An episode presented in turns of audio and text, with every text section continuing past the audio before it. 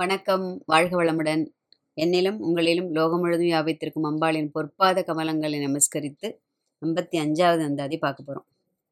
55வது அந்தாதியில் Abirami butter என்ன சொல்கிறாருன்னா, அம்பிகைக்கு நம்மால் ஆக வேண்டியது எதுவுமே இல்லை அப்படின்ட்டார். அது உண்மை தானே இல்லையா? நாம தான் அவளோட கருணைக்கு வேண்டி எப்பவும் அவகிட்ட போயிட்டு இறந்து பிரார்த்தனை பண்ணிகிட்டு இருக்கோம் இல்லையா? முதல்ல படிச்சிடலாம். மின் ஆயிரம் ஒரு மெய்வடிவாகி விளங்குகின்ற அன்னால் அகமகிழ் ஆனந்தவல்லி அருமறைக்கு முன்னாய் நடு எங்குமாய் முடிவாய முதல்விதன்னை உண்ணாது ஒழியினும் உண்ணினும் வேண்டுவது ஒன்றில்லையே அப்படின்ட்டார். மின் ஆயிரம் எப்படி? ஒரு மின்னலையே நம்ம கண்ணால் பார்க்க முடியறதில்ல இல்லையா? இதில் அவர் என்ன சொல்கிறார்? மின்னல், 1000 மின்னல்கள் யோசிச்சு கூட பார்க்க முடியாது இல்லையா? யோசிச்சு பார்த்தா கூட கண் கூசுற மாதிரி இருக்கு இல்லையா? 1000 மின்னல்களுக்கு ஒப்பானவள் யாரு? அம்பாள். ஏன்னா ஊனக்கண்ணால் காண முடியாதவள் இல்லையா? வெளியில நம்மளால பார்க்க முடியுமா அவளை?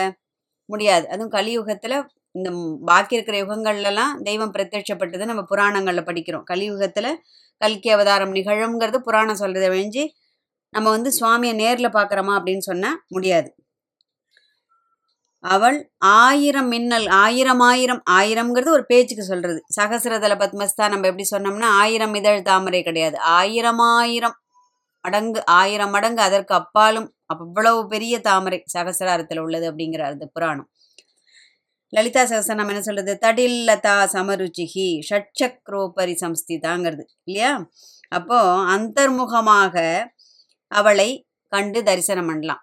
எப்படி? தியானம் பண்ண பண்ண பண்ண பண்ண உள்ளுக்குள்ள அவளை அந்த அகத்தில் வைத்து பூஜை செய்யும் போது அந்தர்முக சமாராத்யா அப்படிங்கிறது லலிதா சகசரநாமம். பகிர்முக சுதுர்லபா, அகக்கண்ணால் கண்டு தரிசிக்க கூடியவள். இதுல ஹிருத்கமலத்துல எப்படி இருக்கா? சின்ன ஒரு அணுஸ்வரூபமாக அவள் எழுந்தொள்ளியிருக்கிறாள் எல்லாருடைய ஹிருத் புண்டரீகத்திலையும் இல்லையா? ஏன்னா லலிதா சகசரம் நம்ம சொல்றது ஹிருதயஸ்தா ரவி பிரக்யா அப்படிங்கிறது. அந்த உண்முகமாக தரிசிக்கும் போது அந்த மின்னல் வடிவு என்ன ஆயிடுறது? கண்களுக்கு கூச்சத்தை ஏற்படுத்தாதான்.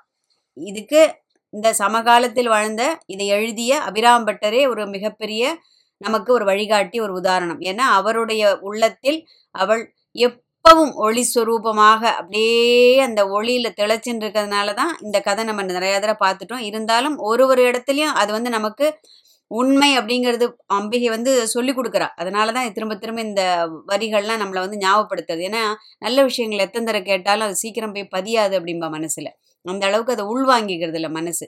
ஏன்னா நம்மளுடைய அந்த கர்ம வாசனைகள் நம்மளை தடுக்கும் அப்படின்னு சொல்லிட்டு சொல்றது.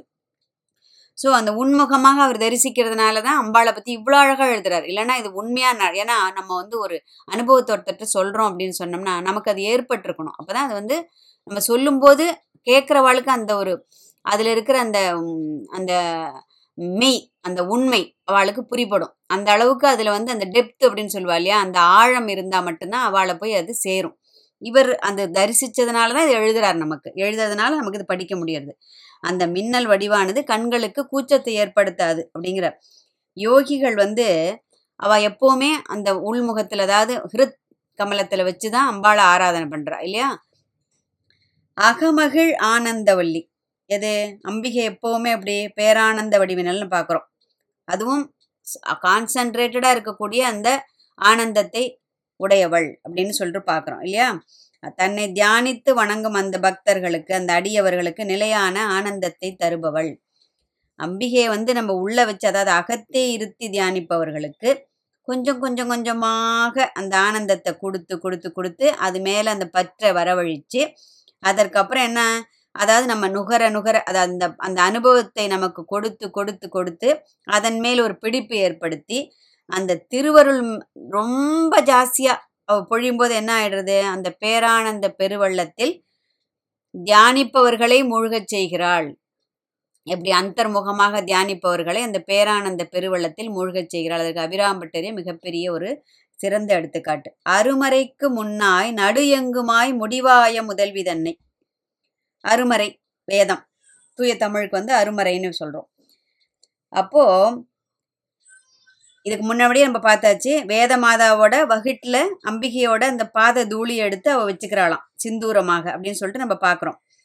அப்போது வேதத்தின் முதல்னு இது கருதப்படுவது எது? பிரணவம். நடு அப்படின்னு சொன்னாக்க சாக்கைகள். சாகை அப்படின்னா அங்கே 4 வேதங்கள் இருக்கு இல்லையா, அதோட கிளைகள், அதாவது அதோட உட்பிரிவுகள். அப்போது அது சாக்கைகளாக அந்த வேத பிரிவுகளில் அந்த சாகை அதாவது தன்னை பற்றி படரும் ஜீவன்களின் கொடியாக இருந்து அம்பாள் பரமானந்த அந்த உயர்கதிக்கு அழிச்சுன்னு போகிறாளாம்.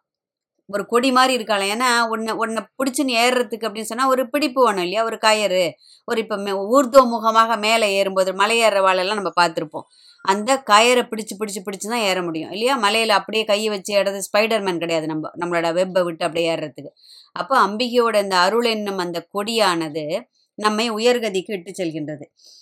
அப்போ அந்த வேத பிரிவுகளில் முதல்ல என்னது? சம்ஹிதை அப்படிங்கிறா. அடுத்தது பிரம்மணம், அதாவது பிரமாணம், அதாவது அதற்கப்புறம் ஆரண்யகம் அப்படின்னு இருக்கான். அந்த ஆரண்யகத்தின் கடைசியில் தான் இந்த சாக்கையின் முடிவாக அந்தமாக உபனிஷத்துக்கள் தோன்றது அப்படிங்கிறா. அதனால தான் முடிவாய முதல்வி தன்னை அருமறைக்கு முன்னாய் பிரணவமாகவும் நடு எங்குமாய் சாகைகளாகவும் முடிவாய முதல்வி முடிவேது உபனிஷத்து, அதுதான் வேத அந்தமாக போற்றப்படுகிறது. வேதாந்தம்னு சொல்கிறாங்களே, வேத அந்தமாக போற்றப்படுகிறது. அப்போது இதையெல்லாம் அதாவது முதல்வியாகவும் இருக்கின்றாள், நடுவாகவும் இருக்கின்றாள், அந்தமாகவும் இருக்கின்றாள் இல்லையா. அடுத்தது அம்பிகை முதல்ல ஒளி வடிவா இருந்து அனுபூதிமான்களும் மகனியர்களும் எப்படி தரிசனம் பண்றா, அதை அந்த அனுபவிக்கும் அந்த நிலைக்கு பேர் வியஷ்டி நிலை அப்படிங்கிறா. அதாவது தனித்த நிலையில் உள்ள அந்த நிலையான பொருளை கண்டு பேரானந்த பெருவெள்ளத்தில் மூழ்குவது, அதாவது அனைத்துமான ஒன்று தன்னை தனி ஒன்றாக காட்டும் நிலை அப்படிங்கிறா வியாகியானர்கள். ரெண்டாவது எப்படி? ஒளி வடிவம், அதாவது அந்த வேத விற்பனர்கள்லாம் ஓதராலியா வேதம் ஓதி துதிக்கும் அந்த சமஷ்டி நிலை. வியஷ்டினா தனியா இருக்கிறது, சமஷ்டினா அந்த ஒருங்கிணைந்த எல்லாவற்றிலும் கூட்டாக இருக்கக்கூடிய அந்த ஒருங்கிணைந்த நிலை தான் சமஷ்டின்னு பேரு. அப்போ இந்த முதல்வி தன்னை உண்ணாது ஒழியினும் உண்ணினும் அப்படின்னாக்க, உண்ணாது அப்படின்னா நீ நினைச்சாலும் சரி, அதாவது நீ வணங்கினாலும் சரி, ஒழியினும் அப்படின்னா அதாவது நீ நினைச்சாலும் நினைக்காவிட்டாலும், உண்ணினும் அப்படின்னா நீ வணங்கினாலும், நீ தொழுதாலும், நீ என்ன சொல்லுவோம், நீ ஆராதனை பண்ணினாலும் அர்ச்சித்தாலும் அவளுக்கு வேணுங்கிறது ஒன்றுமே கிடையாது. நீ கொடுக்குற பால் பாயசத்துக்கும் நீ கொடுக்குற பட்டுப்புடவைக்கும் நீ கொடுக்குற அபிஷேக திரவியத்துக்கும் அவள் ஏங்கிட்டு உட்காந்துருக்கல. ஏன்னா பிரபஞ்சத்துக்கே படி அளப்பவள் அவள் இல்லையா. அவள்தான் ஜீவன்களை படைக்கிறாள், காக்கிறாள், அதை மறைக்கிறாள் அப்படின்னு பார்க்குறோம். 5 ஐந்தொழில்கள் புரிபவள், பஞ்சகிருத்திய பராயணாங்கிறது லலிதா சகசரநாமம் இல்லையா. 5 தொழில்களையும் செய்கின்றாள்.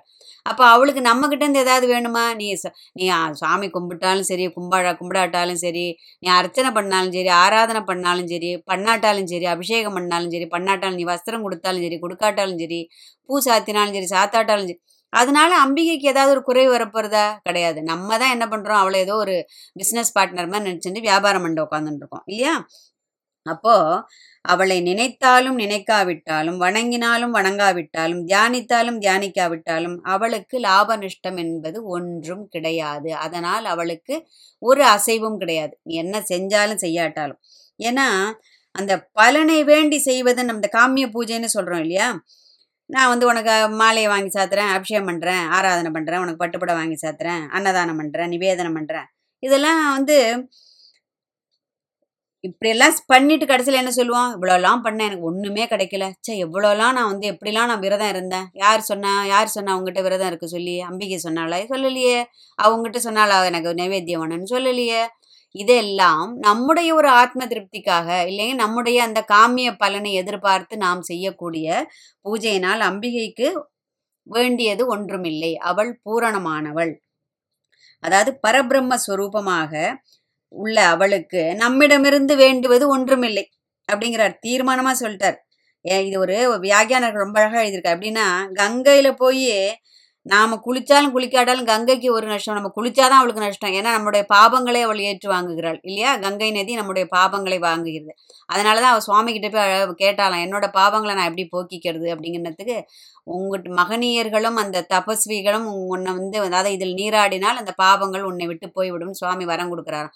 அந்த மாதிரி நம்ம போய் கங்கையில் நீராடுவதால் கங்கைக்கு தான் நஷ்டம் இல்லையா? அதனால் அவளுக்கு லாபம் ஒன்றும் கிடையாது. அப்போ அது மாதிரி தான் அம்பாளை வந்து நாம் வணங்கினாலும் வணங்காவிட்டாலும் பூஜை பண்ணாலும் பண்ணாட்டாலும் ஆனால் அவள் திருப்தியாக இருக்கா, நாம் செய்யக்கூடிய செயல்களில் அவளுக்கு திருப்தி உண்டாகியது என்றால் அவள் என்ன பண்ணிடுறா, அப்படியே கருணை அப்படி மட திறந்த வள்ளம் மாதிரி இப்படி திறந்து விட்டுறா இல்லையா? நம்ம செய்யறதுனால தான் அவள் திருப்திப்பட்டு நம்மளை வந்து அவள் வந்து என்ன சொல்கிறோம், நம்ம செய்கிற பூஜையிலையும் நம்ம கொடுக்குற அந்த என்ன சொல்லுவோம் இந்த காமியார்த்த பொருட்களில் தான் வந்து திருப்திப்படுகிறா அப்படின்னு நம்ம நினச்சிருந்தோம் அப்படின்னு சொன்னால் அதோட ஒரு நகைப்புக்குரியது வேறு ஒன்றும் இல்லைங்கிறார் அபிராமி பட்டர். அது நம்மளுடைய ஒரு முட்டாள்தனத்தினால் நாம் அப்படி நினைத்து கொள்கின்றோம் அப்படிங்கிறார் அவர் இல்லையா? நகைப்புக்குரியது ஒன்றும் இல்லை அப்படின்னு அழகாக சொல்லிட்டார். அதாவது அம்பிகையோட கண்ணோட்டத்தில் புழுவும் ஒன்று தான், பிரம்மாவும் ஒன்று தான். ஆ பிரம்ம கீட்ட ஜனனி இல்லையா? அவளுக்கு பேதம் கிடையாது அருள் பண்ணுறதுல. அதாவது அந்த சிலந்தியோட வலை இருக்கு பாருங்க, அதை உணவாக உண்டு வாழக்கூடிய ஒரு புழு இருக்கான். அப்பேற்பட்ட கண்ணுக்கு தெரியாத ஒரு புழுவை படைப்பவளும் அவள்தான், அந்த பிரம்மாவை படைப்பவளும் அவள்தான். அப்படிங்கும் போது அவளுக்கு ஏதாவது பேதம் உண்டா? அவளுடைய அருளுக்கு பாத்திரமாக வேண்டும் அப்படின்னு நாம நினைக்கிறதுனால அவள் அருள் பண்ண மாட்டா. அவளுக்கு தோன்றிவிட்டால் அவளைதான். அதுக்கப்புறம் நமக்கு கிடைக்கக்கூடியது எல்லாம் அவளுடைய பரமகருணையினால் நமக்கு கிடைக்கக்கூடியது இல்லையா? நான் சகஸ்ரநாமம் சொல்கிறேன், நான் பகவத்கீதை படிக்கிறேன், நான் தேவி மகாத்மியம் படிக்கிறேன், திருவாசகம் படிக்கிறேன், பெரிய புராணம் படிக்கிறேன்னு சொல்லி பெரிய பெரிய பூஜை பண்ணுறேன், ஜபம் தபம் அப்படின்னு நம்ம அந்த சொல்கிறதுனாலையோ இல்லை மற்றவர்கள்ட்ட போய் நம்மளோட இதை காமிக்கிறதுனாலையோ அந்த உயர்வான நிலையை நம்ம இந்த டாம்பிகம் பண்ணிக்கிறதுனாலையோ அம்பிகைக்கு அந்த உடனே அந்த வழிபாட்டிலெல்லாம் மகிழ்ந்து போய் அருள் பண்ணிடுவா அப்படின்னு நம்ம நினச்சிருந்தோம் அப்படின்னு சொன்னால் கிடையாது. அவளுடைய அகம் மகிழ்ந்து அவள் அருள் புரிந்து அவள் முக்தி கொடுக்க வேண்டும் என்று நினைத்து விட்டால் அது யாராலும் அதை தடுக்கவும் முடியாது. ஆனால் நாம் செய்யும் இந்த பூஜையினால்தான் அது நமக்கு அவள் பலன் கொடுக்குறா அப்படின்னு நம்ம நினச்சிருந்தோம்னா அது நம்மளுடைய முட்டாள்தனம். ஏன்னா நாம் ஏன் பூஜை பண்ண வேணுங்கிற ஒரு கேள்வி எழுறது இல்லையா? அப்படின்னாக்க அது நம்முடைய சுபாவம். அதாவது பிறவி பிணியில் அந்த உழன்று அந்த சிக்கி தவிக்கிறோம் இல்லையா? அதில் அவள் தந்த இந்த மனம் மொழி மெய்யால் மூன்று முக்கரணங்கள்னு சொல்கிறோம் இல்லையா? அப்போது அவளுடைய அந்த திருவுளம் கொண்டு அவள் நம்முடைய ஹிருத்கமலத்தில் எழுந்தருளியிருக்கிறாள். அந்த திருமேனியை அவள் நமக்காக வேண்டிய அர்ச்சாவதாரமாக காட்சி கொடுக்கின்றாள். அதை நம்ம வணங்கி துதிக்கும் போது நம்மை அதை உயர்கதிக்கு இட்டு செல்லும் என்கிற அந்த ஒரு நல்ல நினைப்பில் நாம் அதை வணங்க வேண்டுமே ஒழிய அதை நம்ம செய்வதால் நமக்கு அம்பாள் வந்து அருள் பண்ணிடுவா, அம்பாள் நமக்கு உடனே வந்து வீடு வாங்கணும் நம்ம வேண்டின்றிருக்கோம், அதுக்கு வேண்டின்றிருக்கோம், இதுக்கு வேணும், அது நடக்கும் இது நடக்கும் அப்படின்னு சொல்லிட்டு அந்த மாதிரி அந்த காமிய பலனை எதிர்பார்த்து அவளுடைய நாம் செய்யும் பூஜையில் மகிழ்ந்து அவள் அருள்களான்னு நினச்சா அதை விட ஒரு இது எதுவும் கிடையாதுங்கிறது திரும்ப திரும்ப அவர் சொல்கிறார். அந்த கருணை கடலில் சங்கமிக்க வேண்டும், இந்த ஜீவனானது அந்த கருணை கடலில் வந்து சேர வேண்டும் அப்படின்னு சொல்லிட்டு அம்பிகை நினைத்தால் அவளுடைய சிறப்புக்கு அவளுடைய அந்த கருணைக்கு நாம் பாத்திரமாக மாறிவிட்டால் அதற்கு நாம் எந்த பூஜையும் செய்ய வேண்டும் என்பது கிடையாது. அந்த வழியில் அவளே நம்மை அழைத்து சென்று நம்மை அந்த உயர்கதிக்கு கொண்டு போய் விட்டு விடுவாள் அப்படிங்கிறதுல ஒரு மாற்று கருத்தும் கிடையாதுன்னு அபிராமி பட்டர் தீர்மானமாக சொல்லிட்டார். ஆனால் நாமும் இந்த பிறவியில் அவள் அருளிய வண்ணம் வாழ்ந்து அந்த கருணை கடலில் சங்கமிக்கும் அந்த பெரிய பாக்கியத்தை அவள் அருள வேண்டும் என்ற உயரிய பிரார்த்தனையோடு வாழ்க வளமுடன் வாழ்க வையகம். 56வது அந்தாதியில் என்ன சொல்கிறார் சொல்ல போகிறாருன்னா அம்பிகையோட அந்த சௌலபியம், அந்த கருணாசாகரி என்ன அவ்யாஜ கருணாமூர்த்தி இல்லையாவா, அவள் என்ன அப்படி கருணை பண்ணுறாங்கிறத 56ல் சொல்ல போகிறார். சரியா? அதை பற்றி பார்க்கலாம். வாழ்க வளமுடன்.